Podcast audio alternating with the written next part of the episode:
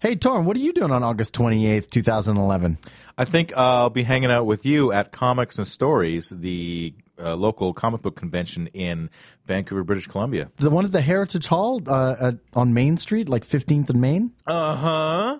Woohoo! That We'll be sounds tabling Mm, like together. that sounds like a real good time. Tabling. Tabling sounds dirty. It's a euphemism for selling comics and uh, caustic soda merchandise. Yeah, Hot. th- we'll have we'll have caustic soda merchandise. We'll have Torn. will have a bunch of the Darkest of the Hillside Thickets merch, as well as CDs and The comics we worked on together? the comics that we Remember worked those? on together. Yeah, the uh, the ones that I was one of the writers on, and Torn was the artist on, and yeah, no, all sorts of good stuff. So come on out. Uh, I think the website is vancouvercomiccon.com. Vancouver Comic Con dot com. Five season total. Give me five C's of comics. Stat. Give me a C, C, C, C, C. One, two, three, no, it's four. No, in the, Five in the Oh, dot com. and the dot com, not counting the or counting the dot com. I got confused. Glad we got that cleared up. Yeah, no kidding. we don't think of it as the Geneva Convention so much as the Geneva Suggestion. I'm Joe Foljam. Hey, want to come up and see my bone ship? It's really gross. I'm Jordan Pratt. There are four hosts. I'm Torrin Atkinson. Guantanamo prisoners, Guantanamo problems. I'm Kevin Leeson, and this is Caustic Soda.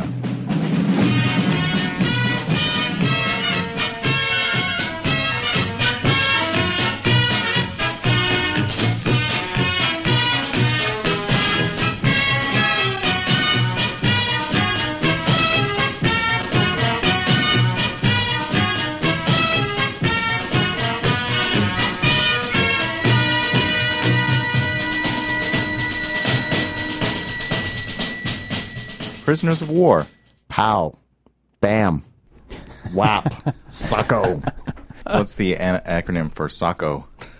uh, suckers, uh, o- over captured kiddo Oregon. Wow. Right on. Clysophobia, the fear of being locked in an enclosed place, Right, that makes sense. and Mm-hmm. traumatophobia would be fear of war. Oh, really? So you put those together, I Traumato? guess you would have clysotraumatophobia. How does claustrophobia differ from claustrophobia? Claustrophobia. Because you're locked. You're locked in that enclosed place. Oh, okay. You're not, you're not just in there. As You're opposed to locked. Somebody tiny put you in space, there. So yeah. you're okay with exactly. being in a small room as long as there's a door and you know you can, yeah, get, you out. can get out. But if somebody were to shut that door and laugh at you, then your lock it. phobia would I don't kick think in. laughing is really part of it. locking, locking is That the would be That's- that's- glossotraumatohilariophobia. I'm afraid of the evil laughter that follows the door being locked. True. the cackle, yeah, the cackling. And our special guest, Jordan Pratt. Hello. Glad You to be may here. remember from the Iraq War episode, one of our least popular episodes. And yet here I am again. yep. So uh, yeah, a war enthusiast, generally speaking. Military enthusiast, I would say. I'm not too keen on the war part, but I like all Mm-hmm. the stuff. Yeah. It's like an extremely dangerous camping trip. I guess so- that's an important semantic distinction. Oh, I think so. Yeah. I don't really know I- how would, how will we define prisoners of war. I think this defines itself, don't you think? Kind of. It, sort of. POWs have privileges according to them if they're regular combatants, like if they're part of a regular army. And if you're a signatory country to the Geneva Convention, that means you're not allowed to do certain things to them, and there, some of them are required to work for their keep and whatnot. So there is Sure. a there is a and pretty they get paid in some cases. yeah. In some cases they do. In other cases they get shot for trying to escape. So you know it's kind of a That's a, kind of a payment. it's kind of a lose lose situation I think for everyone involved. there is kind of a definition that's largely accepted in international law, kind of thing. Yeah. Uh, to go back in history, back in time, to the annals of history. The first Roman gladi- gladiators were prisoners of war and were named according to their ethnic roots, such as Samnite, Thracian, and the Gaul. So they, they yeah, they were generally either butchered or sold as slaves or drafted into their the armies that conquered them. So you you know there was a few courses of action open to you if you happen to get conquered back then. In pre Islamic Arabia, upon capture, those captives not executed were made to beg for their subsistence. Uh, during the early reforms under Islam, Muhammad changed this custom and made it the responsibility of the Islamic government to provide food and clothing on a reasonable basis to captives, regardless of their religion. Pretty forward thinking. Yeah, back for then. Muhammad. If the prisoners were in the custody of a person, then the responsibility was on the individual. He established the rule that prisoners of war must be guarded and not ill treated, and that after the fighting was over, the prisoners were expected to be either released or ransomed. I mean, basically, isn't it just comes down to the whole golden rule thing? Like, maybe if I treat my prisoners of war half decently, then my enemy will treat my prisoners of war half Yeah, decently. and- like, Especially back then when you consider how expensive and difficult it was to wage war. It almost more expensive than it was than it is to do that now. So you're you're saying that we're not going to kill people that we've conquered or been victorious over. You're actually providing food, shelter, accommodation, which is it's very difficult to provide that for your own men. it's a burden. Right. Yeah, Yeah. Hmm. It's, act- it's, uh, so it's uh, pretty forward thinking for back then. Really. When it was just frankly easier to kill them all. Genghis Khan style. Let God sort them out. Yeah. Or the Yeah. spaghetti monster, as the But, case but may then be. you've got nobody to run this land that you've conquered. Yeah, that's true. That's true. Except bringing in well, settlers, somehow I the suppose. politicians always remain alive. yeah. it's the soldiers who Even today. You lost, the- you pay. The royalty or whatever Yeah. always seemed to escape pretty much unscathed, right? But I'm a tax collector. All right, stand over there. But it was a total like, hey, you know what? I might be conquered next, so I should probably be nice to these guys kind of uh, philosophy. yeah, I think that's exactly right. A lot of times you you have to get those conquered people to keep running their country so you can keep you know, the idea is to expand your trade or take over their markets. Well, you want don't want those markets to collapse. So, Right. you know, murdering everybody's not in your best interest. Putting on a, a good political face is a good idea. Yeah, you Don't, you'd only murder them because it feels good, Yeah, not as for any opposed to actual gain. exp- Why does anyone BMC, murder uh, anybody? I don't Yeah. know. Because it feels to good. get their boots. it just feels right. I'd like to talk about the Andersonville prison in Georgia Oh, during yeah. the Civil War. This one I'm not familiar with. It sounds like a boring amusement park. The But what is it Andersonville really? prison. Yeah. Yeah, it's Pamela Anderson's amusement park. It's like right next to Dollywood. That's right. Lots of big fluffy cushions everywhere. Officially known as Camp Sumter, served as a Confederate prisoner of war camp during the American Civil War. In all, 12,913 of the approximately 45,000 Union prisoners died because of starvation, malnutrition, diarrhea, and disease. Well, almost a third, like just shy of one out of every three prisoners that ever walked through those doors did not walk out again. It's like a refugee camp if nobody ever provided supplies. Hmm. It's just Yeah. basically an open field with a lot of tents. That's a pretty deplorable track record. I mean, I, I, I don't know if you've got many POW camps in history that had that kind of fatality rate. Now, I know it's got die right in the name, but how can you die of diarrhea? Well, you basically get dehydrated Yeah. Yeah. and die. So it's more dehydration than the diarrhea itself. The diarrhea, yeah, is Diarrhea causes the dehydration. which So, yeah. causes the death. Uh, I have a description from one of the Union soldiers. As we entered the place, a spectacle met our eyes that almost froze our blood with horror and made our hearts fail within us. Before us were forms that had once been active and erect, stalwart men, now nothing but mere walking skeletons covered with filth and vermin. Many of our men, in the heat and intensity of, the, of their feeling, exclaimed with earnestness, Can this be hell? In the center of the hole was a swamp, occupying about three or four acres of the narrowed limits, and a part of this marshy place had been used by the prisoners as a sink, and excrement covered the ground, the scent arising from which was suffocating. The ground allotted to our 90 was near the edge of this plague spot, and how we were to live through the warm summer weather in the midst of such fearful surroundings was more than we cared to think of. You're building your prison camp. Do you have to build it in the middle of a swamp? Like seriously, you couldn't have moved it like a Well, half a mile With over. all the diarrhea going on, maybe there wasn't a swamp there at first. And also, it's not like you want to build it next to running water because that's a means of escape, right? And plus, you really don't care if these people live or die. You just want to remove them from the theater of war, isolate them, and keep them weak and malnourished. well, how about a field? Mission accomplished. How about an empty field instead of like, you know, a mosquito ridden swamp that they can fill with feces? Well, if you put them in a nice, clean, empty field, where's the malaria going to come from? It's not what we think part of about. the That's right. Contract. The TB we can bring. The malaria, we need mosquitoes. Yeah, within seven months, about a third of them died from what was diagnosed as scorbutic dysentery, bloody diarrhea caused by vitamin C deficiency, and scurvy, and were buried in mass graves, the standard practice by Confederate prison authorities at Andersonville.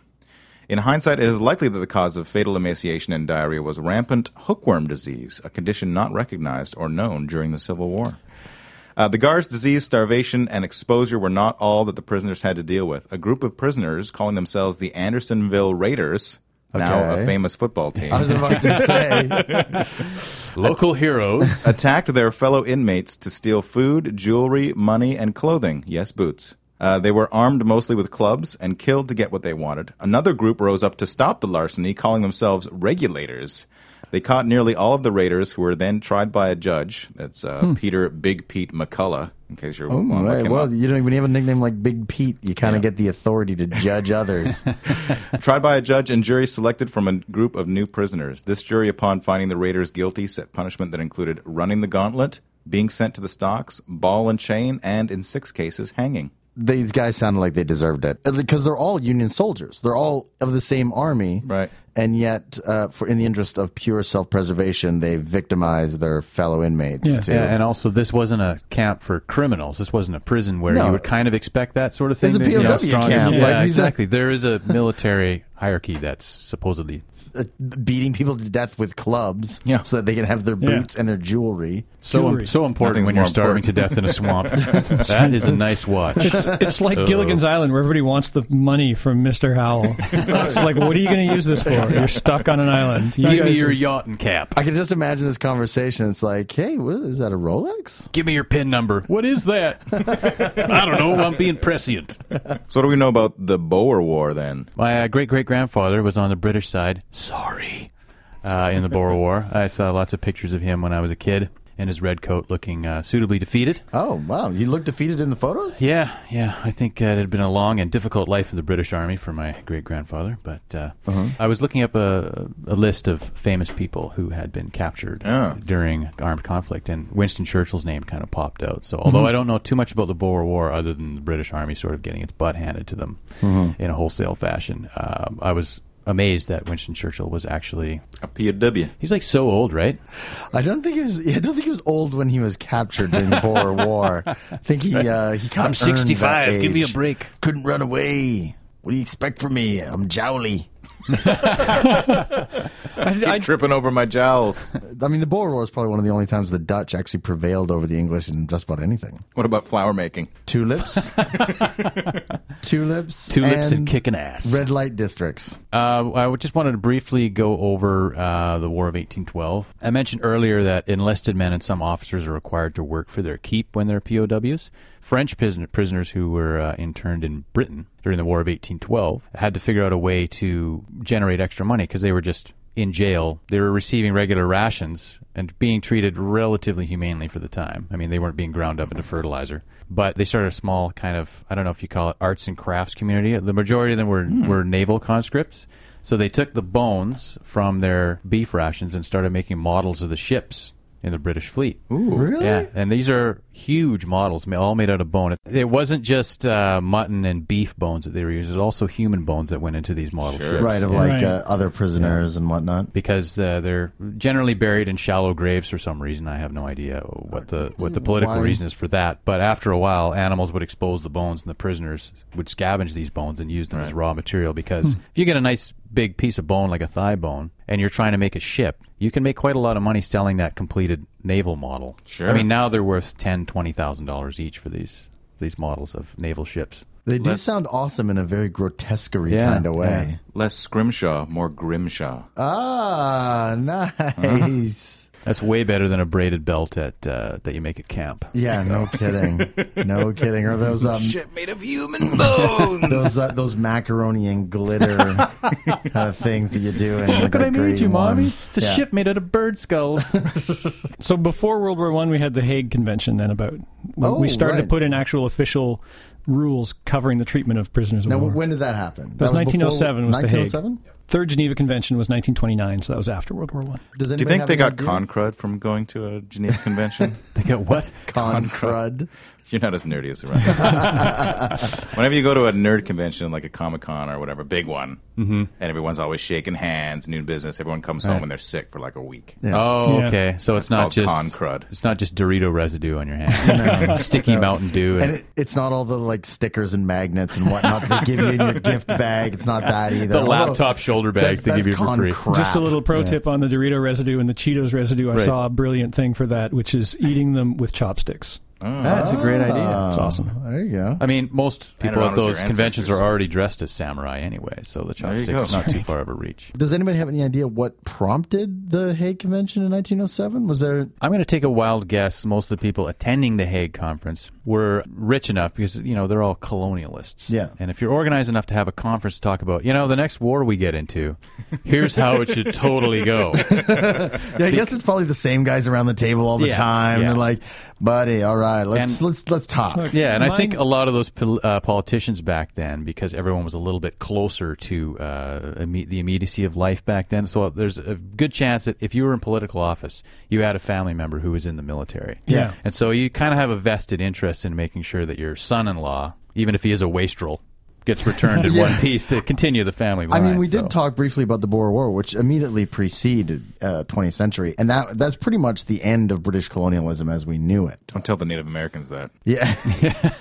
no, no, but like expand expanded Sure. colonialism. Like they, from that point forward, the British Empire was retreating, Shrinking, yeah. right? Yeah. That might have been one of those catalysts too. Like there might have been some maltreatment amongst so. people who uh, uh, who were kind of like, let's draw up a game plan here. Let's uh, let's discuss. Is there anything to talk about during World War One? Uh, at the end of the war in 1918, there were 140,000 British prisoners of war in Germany, and 3,000 were being held in neutral Switzerland. Switzerland. Switzerland, Mm-hmm. so neutral. that's they quite a bank few. anything over there. People, yeah, they banked three thousand people. It's like Okay. we'll hold on to this and charge you, uh, give you, give you uh, interest. We'll put women in with them, and you'll get babies. It's not That'll a be prison. It's a safety deposit box. That's what all children should be called. Interest.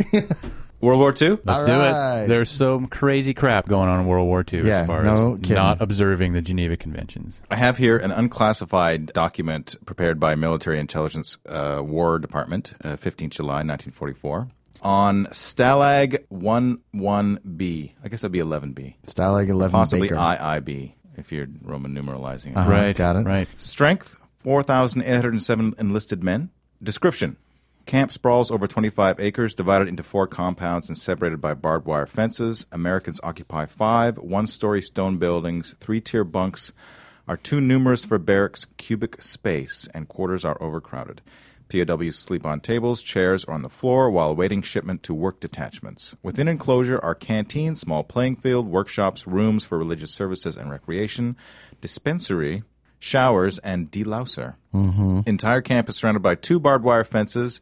Base camp houses a thousand Americans, consisting of permanent camp staff, non-recognized NCOs, medics, and physically unfit. The remaining 3,800 are on 141 work detachments, some as far as 350 kilometers from base camp. Oh wow, that's a lot of travel time. Food. Major portion of POW's food comes from weekly Red Cross parcels.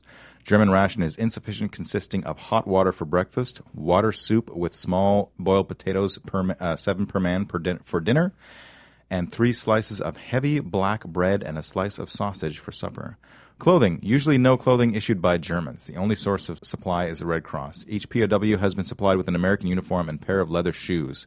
At one work detachment, American clothing was taken from POWs, and Germans issued one uniform and one pair of wooden shoes per man. Ooh, that doesn't sound like fun. That Wooden sounds like, shoes. Wooden shoes. If you didn't have flat arches before, I thought there were rules against torture. That sounds sounds like crimes they're against contravening. fashion. They're contravening the Geneva Convention right there. And Mr. Blackwell would have something to say about it as well. this color washes me out. Health. Two American doctors are assisted by American orderlies in caring for the sick and invalid. Medical supplies are urgently needed. Hospital facilities are inadequate. Men on work groups frequently go to the nearest city for medical treatment by civilian doctors. Hmm. Mail. Average transit time for all letters, both to and from campus, three to four months.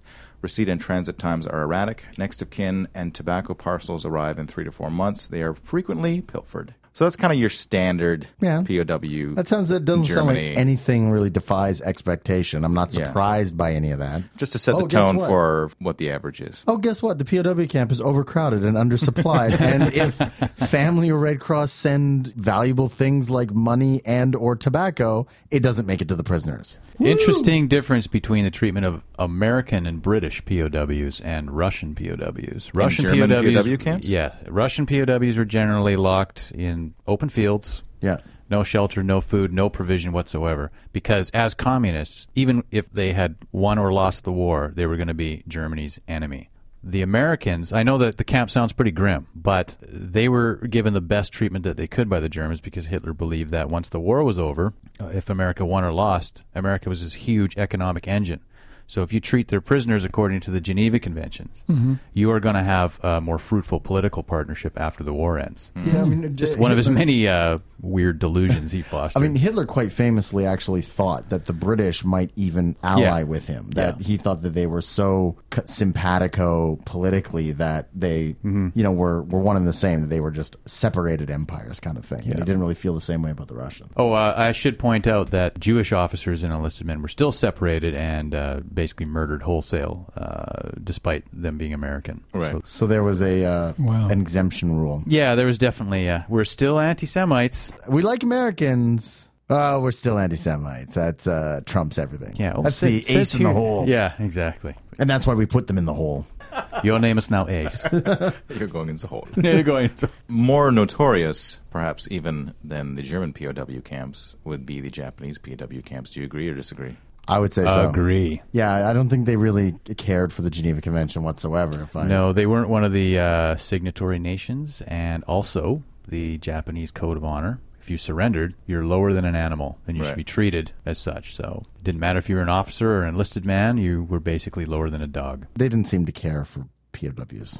Well, they cared because they were good. Bargaining chips. They could do medical experiments on them. In some cases, uh, and this is this is documented, uh, there was incidences of cannibalism. Yeah, we Um, talked about that actually yeah. in the cannibalism Yeah, episode. because the Japanese war effort's falling apart towards the end of the war. They're Right. stationed on an island, so you got 50 American prisoners and no supplies coming in. yeah. Right. The equation Yum, yum. is obvious. Nibble, nibble, nibble. Yeah. Yeah, sometimes they would actually just take parts of the prisoners a little bit at a time. They wouldn't Right. just kill them and take the whole prisoner. Which is sort of a less horrible way. No, wait, it's No, more, more horrible. horrible, It's more more, horrible. horrible. Yeah, I'm going to Yeah. go with more horrible. Uh, one of the more notorious Japanese prisoner of war camps was in Singapore near the village of Changi. I'm just going to pronounce it that way. I think that's right. that's what a way an English person would say it for sure. uh, used to imprison Malayan civilians and allied soldiers. 40,000 men from the surrender of Singapore were marched to the northern tip of the island where they were imprisoned at a military base. The British civilian population of Singapore was imprisoned in Changi jail itself. Okay, so an actual prison. Yeah.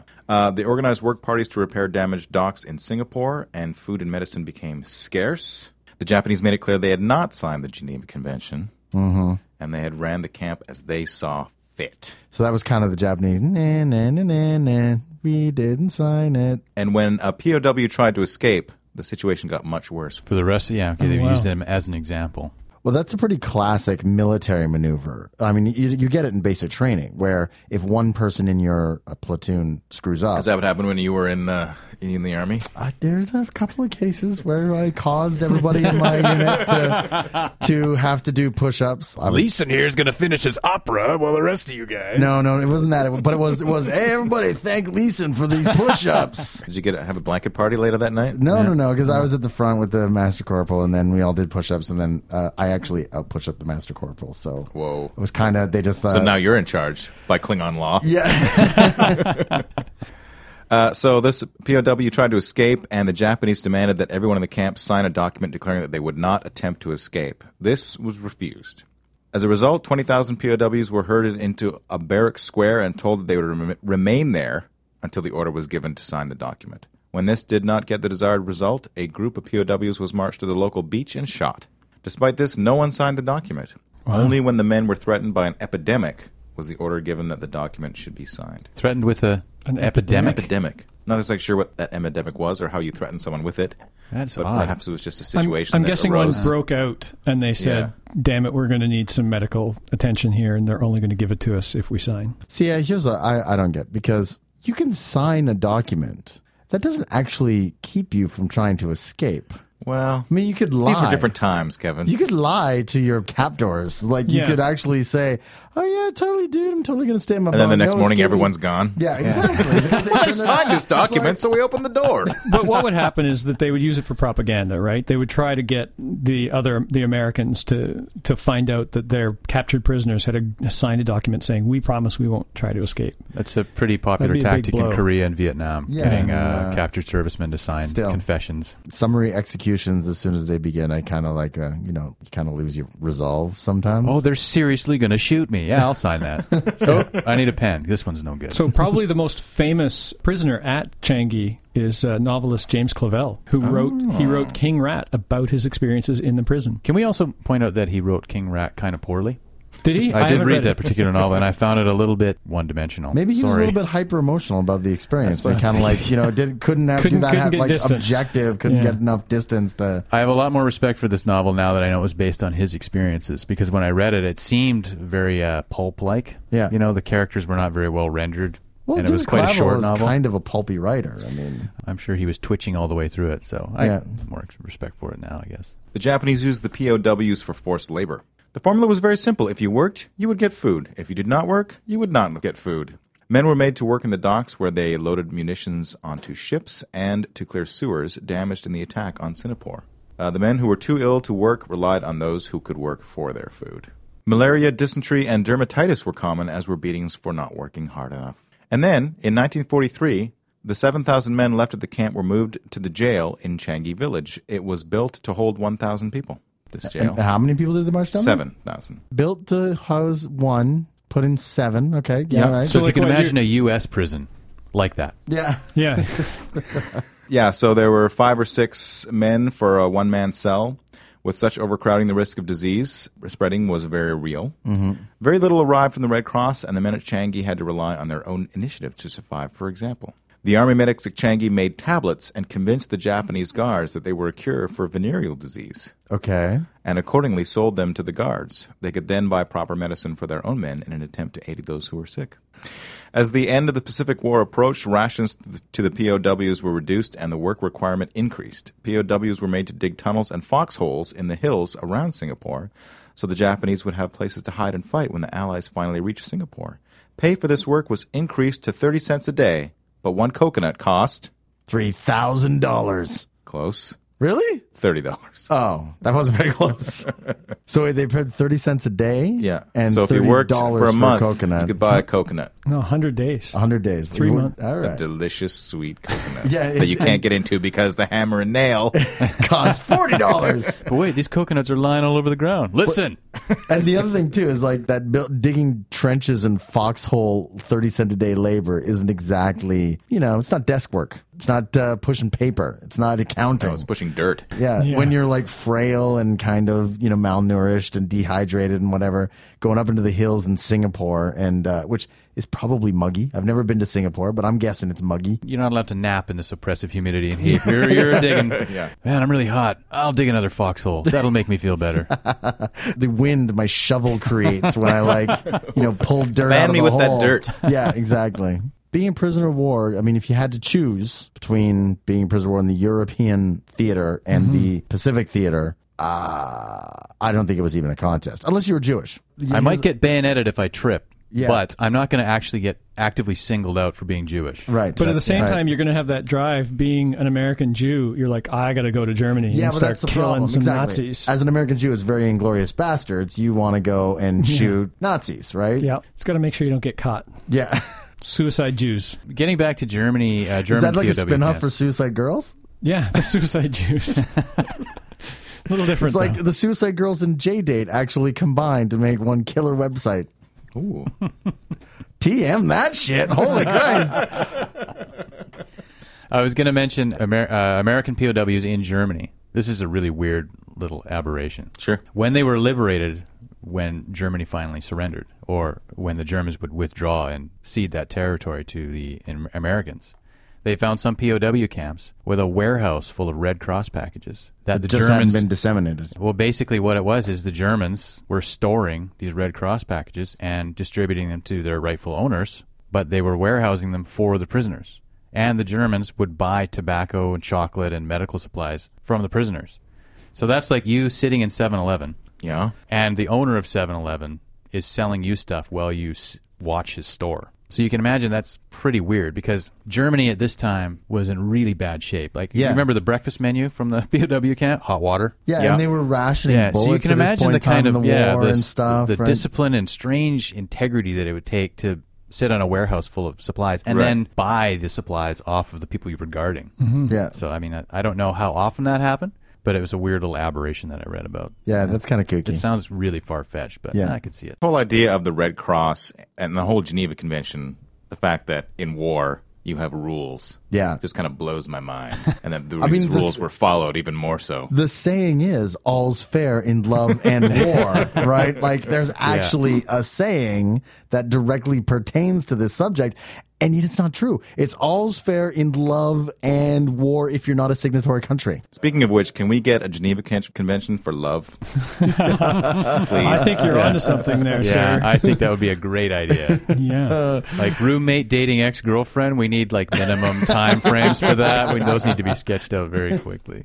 But that whole idea of like uh, what do they call it, humanizing an inhuman act, Right. Uh, the rules of warfare. It sort of permeates every part of warfare too. I mean, they in the First World War, the British decided that their rifle charge, the, the bullet basically, the powder load that it carried was too powerful. And the, the wounds that it was causing enemy soldiers w- were too devastating. Yeah. So that's when they started to steel jacket their their bullets so that it, you would get through and through wounds instead of Oh, these okay. devastating Instead of ones that uh, explode in your fatal body. wounds. Yeah, exactly. I heard the same thing about the British and uh, like a rifle type grenade launcher. One of the guys in Predator had one, and I Yeah. remembered hearing like trivia about that, which is, oh yeah, that was made in in Britain, and they were going to outfit their troops with them, but they decided not to because it gave them an unfair advantage over the enemy. Yeah, it was the same with uh, the British outlook on machine guns uh, when they going into World War One. The Germans said, "Well, this is a great tool. This is really effective. We're going to have one per platoon or two per Mm-hmm. platoons." And the British was like, uh, "This is this is really just not very sportsman. Oh, that's like, not proper. we're going to put one in per division, maybe." You know, so at the outset of the war, they had one to five machine guns is what they were facing, right? So- Yeah. And this is an army that was still sending bands into combat. Send the, the standard bearers Right. and the drummers and the pipers in first, and then we'll follow them with infantrymen. Oh my God, they shot them all. But imagine how awesome the POW would, would- camp would have been if your band had been captured. At least you'd have some entertainment. While Cap Kelly, looking mighty pale, was standing by the sheriff's side. And when that sheriff said, I'm sending you to jail, Wildcat raised his head and cried, Oh, give me land, lots of land under starry skies above.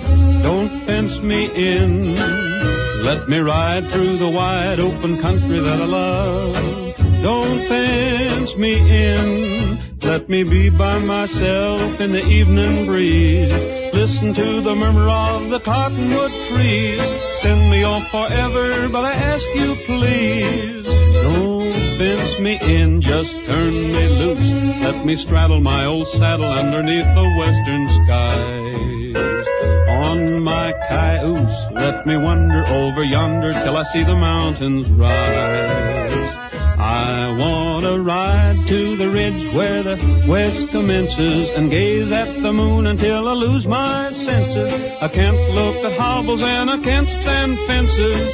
Don't fence me in.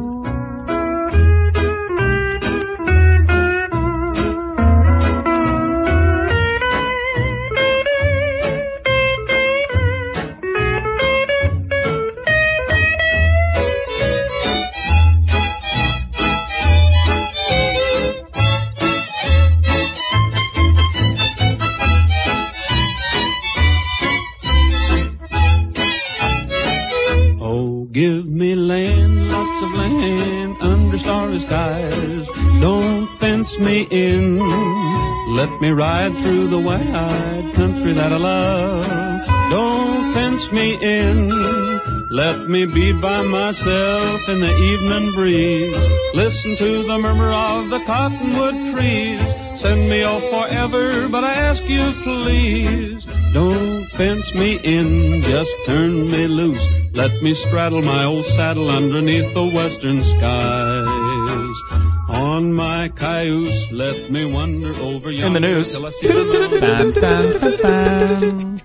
I think we got to talk about Guantanamo Bay. That's kind of the uh, POW elephant in the room. Wait, isn't Except- that closed? no. Oh, they said they were going to close it. Yeah, yeah. Obama said he was going to close it. It was going to be his first order of business. And then, like, f- 100 days later, after he got elected, he went, Yeah, but that. Uh, I heard it was full of terrorists, so we're keeping I'm it. order you to get the place ready that we're going to move them to. Yeah, well, he talked briefly about actually housing them in civilian prisons, and then that was kiboshed pretty effing quickly. And they were going to actually have trials at one point. Justice. Still none of That's that. crazy talk. So are these people in Guantanamo actually prisoners of war? It's the war on terrorism, Torin. Jesus. Yeah, I don't think we have those anymore. I, basically, the whole shtick with Guantanamo is it's not on American soil, even though it's controlled by America, and it's considered that uh, naval base is considered to be American soil. And- Gray area, maybe. Those aren't POWs; they're enemy combatants. Yes. and that's that's how uh, the whole Bush administration justified waterboarding on a regular basis. It's a pretty huge loophole. They're they're not regular army. These are guerrillas. They're terrorists. People who picked up weapons. They're people of interest. if you're not allowed to torture actual soldiers,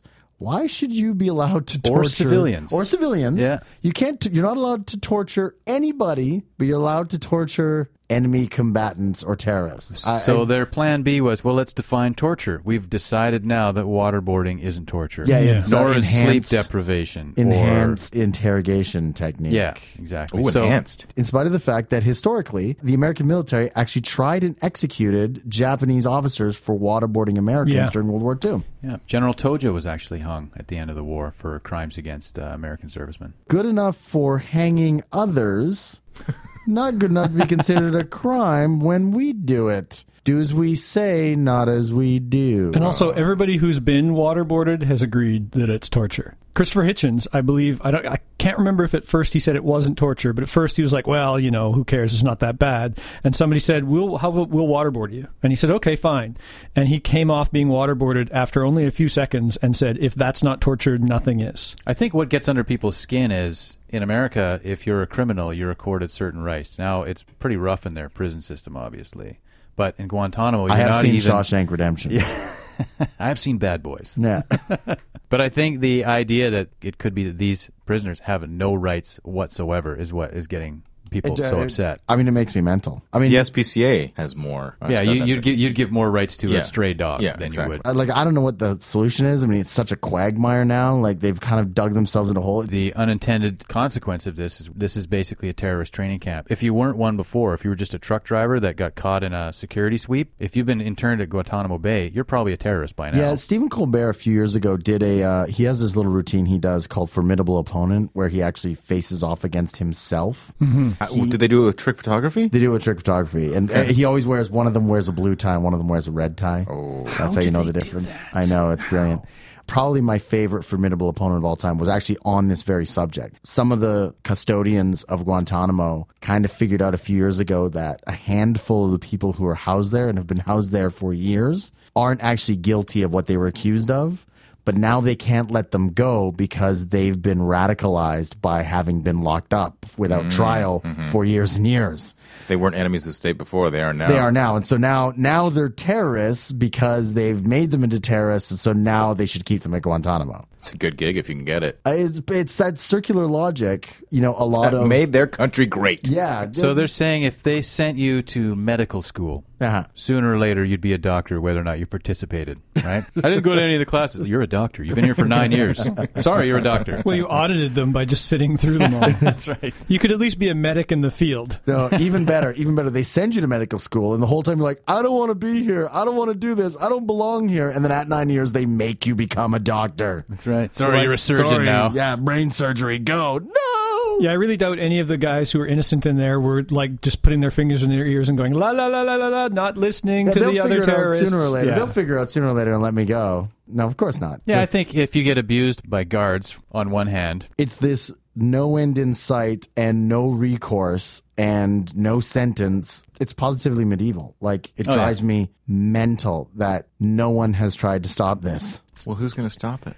You, Captain Liberty? Somebody, for God's Apparently, sake, apparently not Obama, because uh, on January 7th, he signed the 2011 Defense Authorization Bill, which contains provisions preventing the transfer of Guantanamo prisoners to the mainland or to other foreign countries. They are going to close? No, wait. No. That sounds like they're really not going to close. it. Well, now they've basically made it so they can't close it because they've blocked any way of getting those prisoners out of Mm. there. Well, they did transfer that one prisoner they took, but they transferred him to the bottom of the ocean. if that's your position, if you're going to keep them indefinitely, if you have no intention of releasing them for any reason under any conditions, then just execute them. And that then- would be wrong. Oh yeah, uh huh. And keeping Kevin. them imprisoned indefinitely for the rest of their natural lives. That's so much better. You just crossed the line. I mean, here's the thing: in America, you, they have a death penalty. Execution is on the books. If somebody committed high treason, you know they could execute them in a federal court. You know, there's a reason that there's due process when it comes to legal things. It's because people shouldn't sit in jail for years and years and years unless they're guilty. when the safety of their country is at stake and the war on terror, there are no rules, Kevin. It's not like I have a solution, but I I know what ain't right. If they didn't have to close that prison after all the photographs came out of the prisoners being actively abused, Yeah. then I don't think it'll ever be closed. No, of course not. You Yeah. know, obviously this system isn't working. Check out the pictures. I mean, I guess that's the point. It's like Maybe let we O- should do something about it. They let OJ go, so uh, you know, I mean, uh, Sh- Sheikh uh, Khalid Kalal or whatever the hell his name is, the guy with the super hairy back that was showing. Khalid Sheikh Mohammed. If, if OJ got off, that guy's got a shot. It's hard to find the numbers, but uh, in November 2005, there were 505 detainees at Guantanamo. This worry about sending back the innocent to be trained terrorists and hate America, like, say it's even a third of that. So it's like 150 guys or so. 150 guys who hate America. Is that really worth keeping this despicable prison open? Oh, Well, yeah, especially in the context of, I'm pretty sure most of the Arab countries in the world, including Saudi Arabia, have uh, a real hatred on for the United States. This is not, it's a drop in the bucket. Let them go. Be good people. Take your lumps. Yeah. When you do bad things, you get punished a little bit for it. And if 150 more people in the world hate you, but maybe 1,000 people in the world will be, oh, finally they let the innocent ones go. And that math works out better in your in your favor. I think that that's the more correct thing to do. Yeah. But then if they turned around and just summarily executed everybody that was there because you're like, listen, we're never letting them go. How many terrorists is that going to create? Exactly, exactly. You got the same problem, but at least there's a resolution, right? Well, a resolution at the camp. Yeah. So you get to close the camp, but then you have probably riots in Middle Eastern countries. I say you take them all, put them on Easter Island, rename it Terrorsvania. Now, not to say that Americans are the only ones who do this. Uh, we've got some pretty shameful behavior. On We the part here in of- Canada? we up here in Canada have some pretty Us shameful. people who are b- all born in the same nation? In Somalia, the Canadian Airborne Regiment came under fire. The end result was they the entire regiment got disbanded. When was this?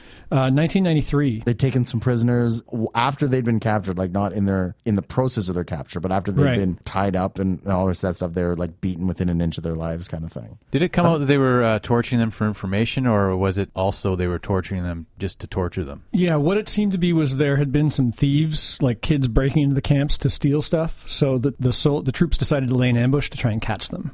And so I'm guessing they thought that this kid was one of the kids stealing from them, and they were just getting revenge. For a few missing cases of Tang? Yeah. Oh, wait, no, it was Diet Uh, Coke. missing fuel Well- pump, actually. Oh, really? Yeah, and I mean, this is also one of those situations where a bunch of photos ended up making the rounds in the press and all the rest of that stuff, much like Abu Ghraib in Iraq, which, of course, you know, when you have an actual image of a soldier posing triumphantly over the broken and beaten body of a prisoner, PR disaster?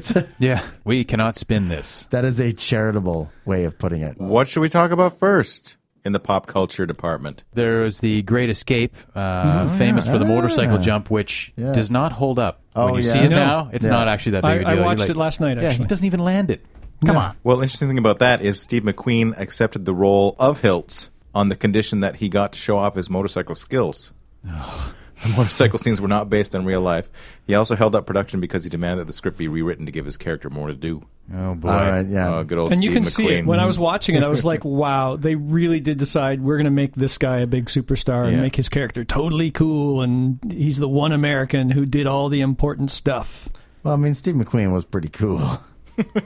I don't know. You know what? We've been watching a few Steve McQueen movies. I never really watched many old movies, and we watched The Blob, and we watched. I watched him in this, Oh, and yeah, like I his rep- voice is absolutely not masculine. Like he's got this kind of high voice, and he's ah, you know what's going on? Like They call me Papillon. yeah, look at me, I'm really cool. In The Getaway, he's pretty effing cool. He's pretty effing cool in Bullet. All the car chase movies. I think pretty he's effing I cool. think he's cool kind of in the same way and I forgive me for everybody who thinks this is a terrible thing. I think he's cool in the same way as Keanu Reeves, which is that he looks cool and he can move cool and appear cool and then he opens his mouth. And he's not Right. cool anymore. I get you. Watchable with charisma, but Yeah. there's a few pretty serious failings there. Whereas, yeah, yeah, I totally agree. Keanu opens his mouth and goes, agree. "Oh my god, I'm so cool." And you're like, "Oh, that guy was a good actor until that point." no Paul Newman, granted, but Yeah. Mm. he's still pretty effing cool. You love him. So do you think any of our listeners have not watched The Great Escape? I I haven't think until quite a last few night. people Yeah. have Oh, really? not seen Yeah, it. because it's it's pretty old. I mean, it's from the early '60s. So it's got a, a s- an ensemble cast: Yep. Oh, definitely. Charles Bronson, Oh, James Garner. Yeah, okay. James Richard Cameron. Attenborough, David Attenborough's older brother. James Right, Coburn. right. Uh, Charles Bronson uh, brought his own expertise and experiences to the set. He had been a coal miner before turning to acting. And it shows. And as a result of his work in the coal mines, Bronson suffered from claustrophobia, just as his character had. Wait, you weren't really a coal miner. Uh, and James Garner was actually a soldier in the Korean War, and he'd been uh, wounded twice. And he was a, and he was a scrounger during the Korean War, which meant he was a guy who could go out and find things that you needed. And his character in The Great Escape was the scrounger.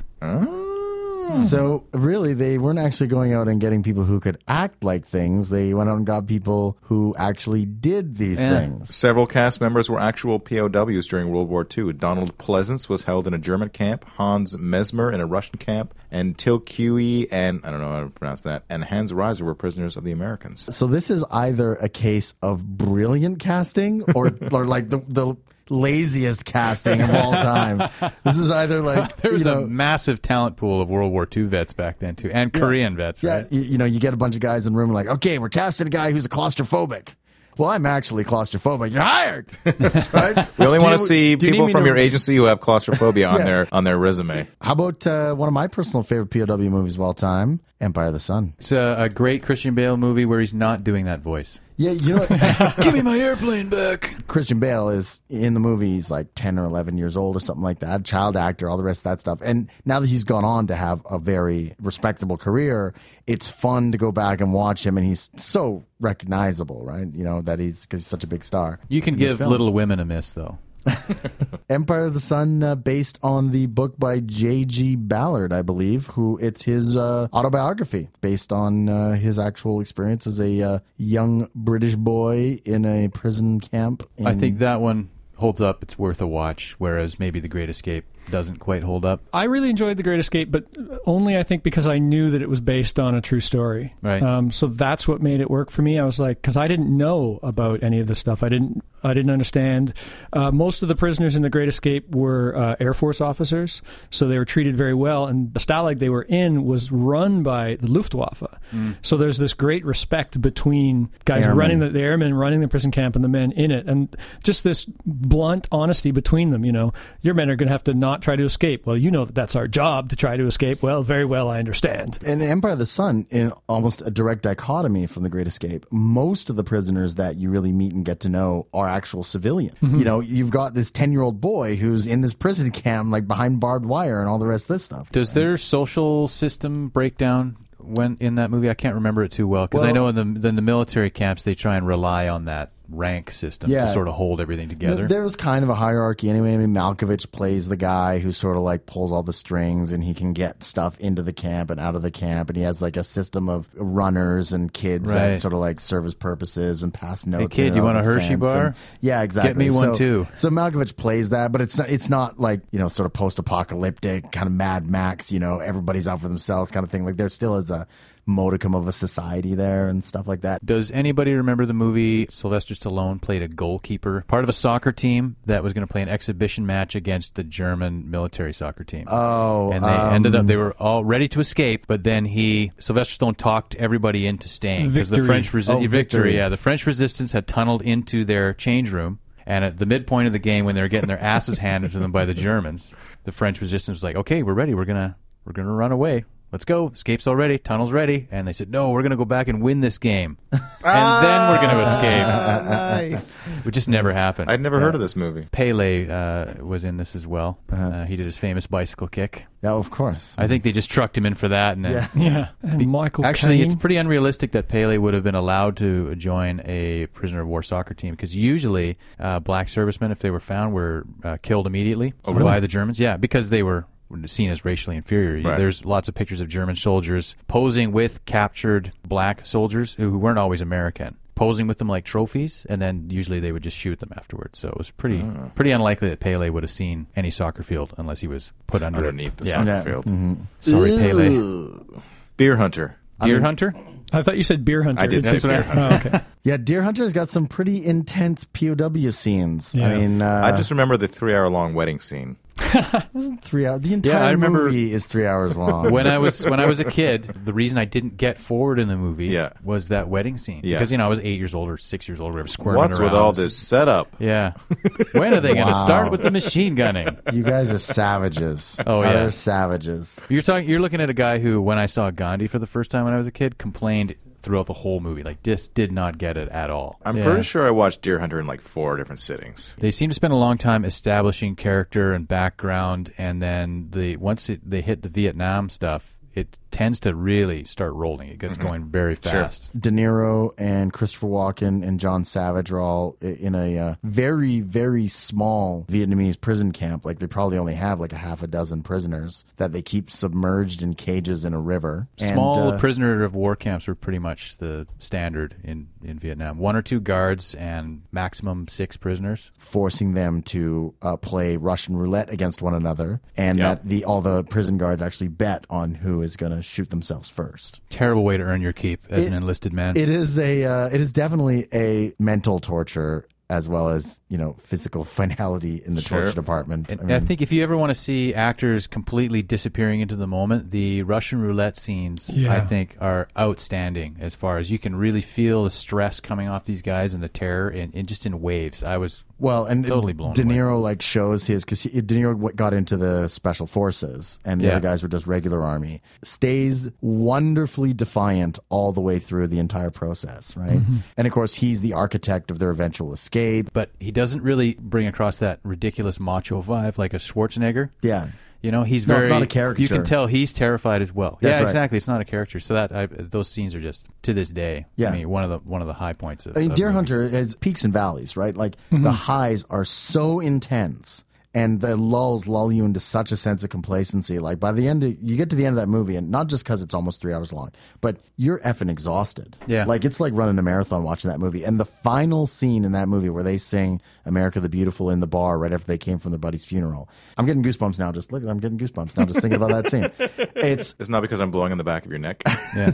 Every time I see a pickled egg in a bar, I weep. I'm, I'm totally with you on that. but it's you know it, it's so surreal and so satirical and yet powerful and it's one of those wonderful moments in film in cinema where you can take it straight up you can like oh they're singing america the beautiful because they are patriotic and they're reaffirming their belief in the their society and all the rest of that stuff or you can peel it back and you can see that undercurrent that is it's being delivered completely ironically that that it's in fact a statement on the crumbling state of the American empire. Do you think it's also that, that all these people are, are essentially powerless working class people that sort of all they can do is sort of stick to that ridiculous ideal that sort of sucked them into Vietnam in the first place? Oh, I I think I think the characters while they're singing that song are singing it unironically. Yeah. But the filmmaker is making them do it eh, Yeah. ironically. yeah. Did anyone else have trouble with uh, Christopher Walken in this movie at the very beginning? I found it very difficult to get into his character because all the Christopher Walken movies I'd seen up to that point, he was just sort of creepy and low key. Yeah. Yeah. But he's supposed to be playing like a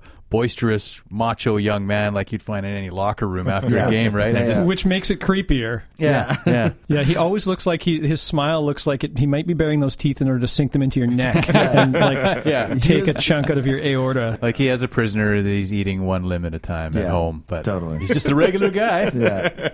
Bridge on the River Kwai? Great theme, whistling, whistling. Yeah.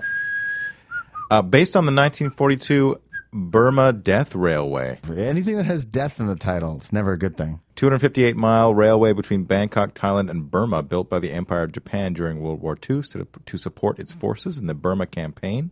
About 180,000 Asian laborers and 60,000 Allied POWs worked on the railway. For those who don't know, the prisoners are being forced to build a bridge across the River Kwai. Whoa, whoa, slow down.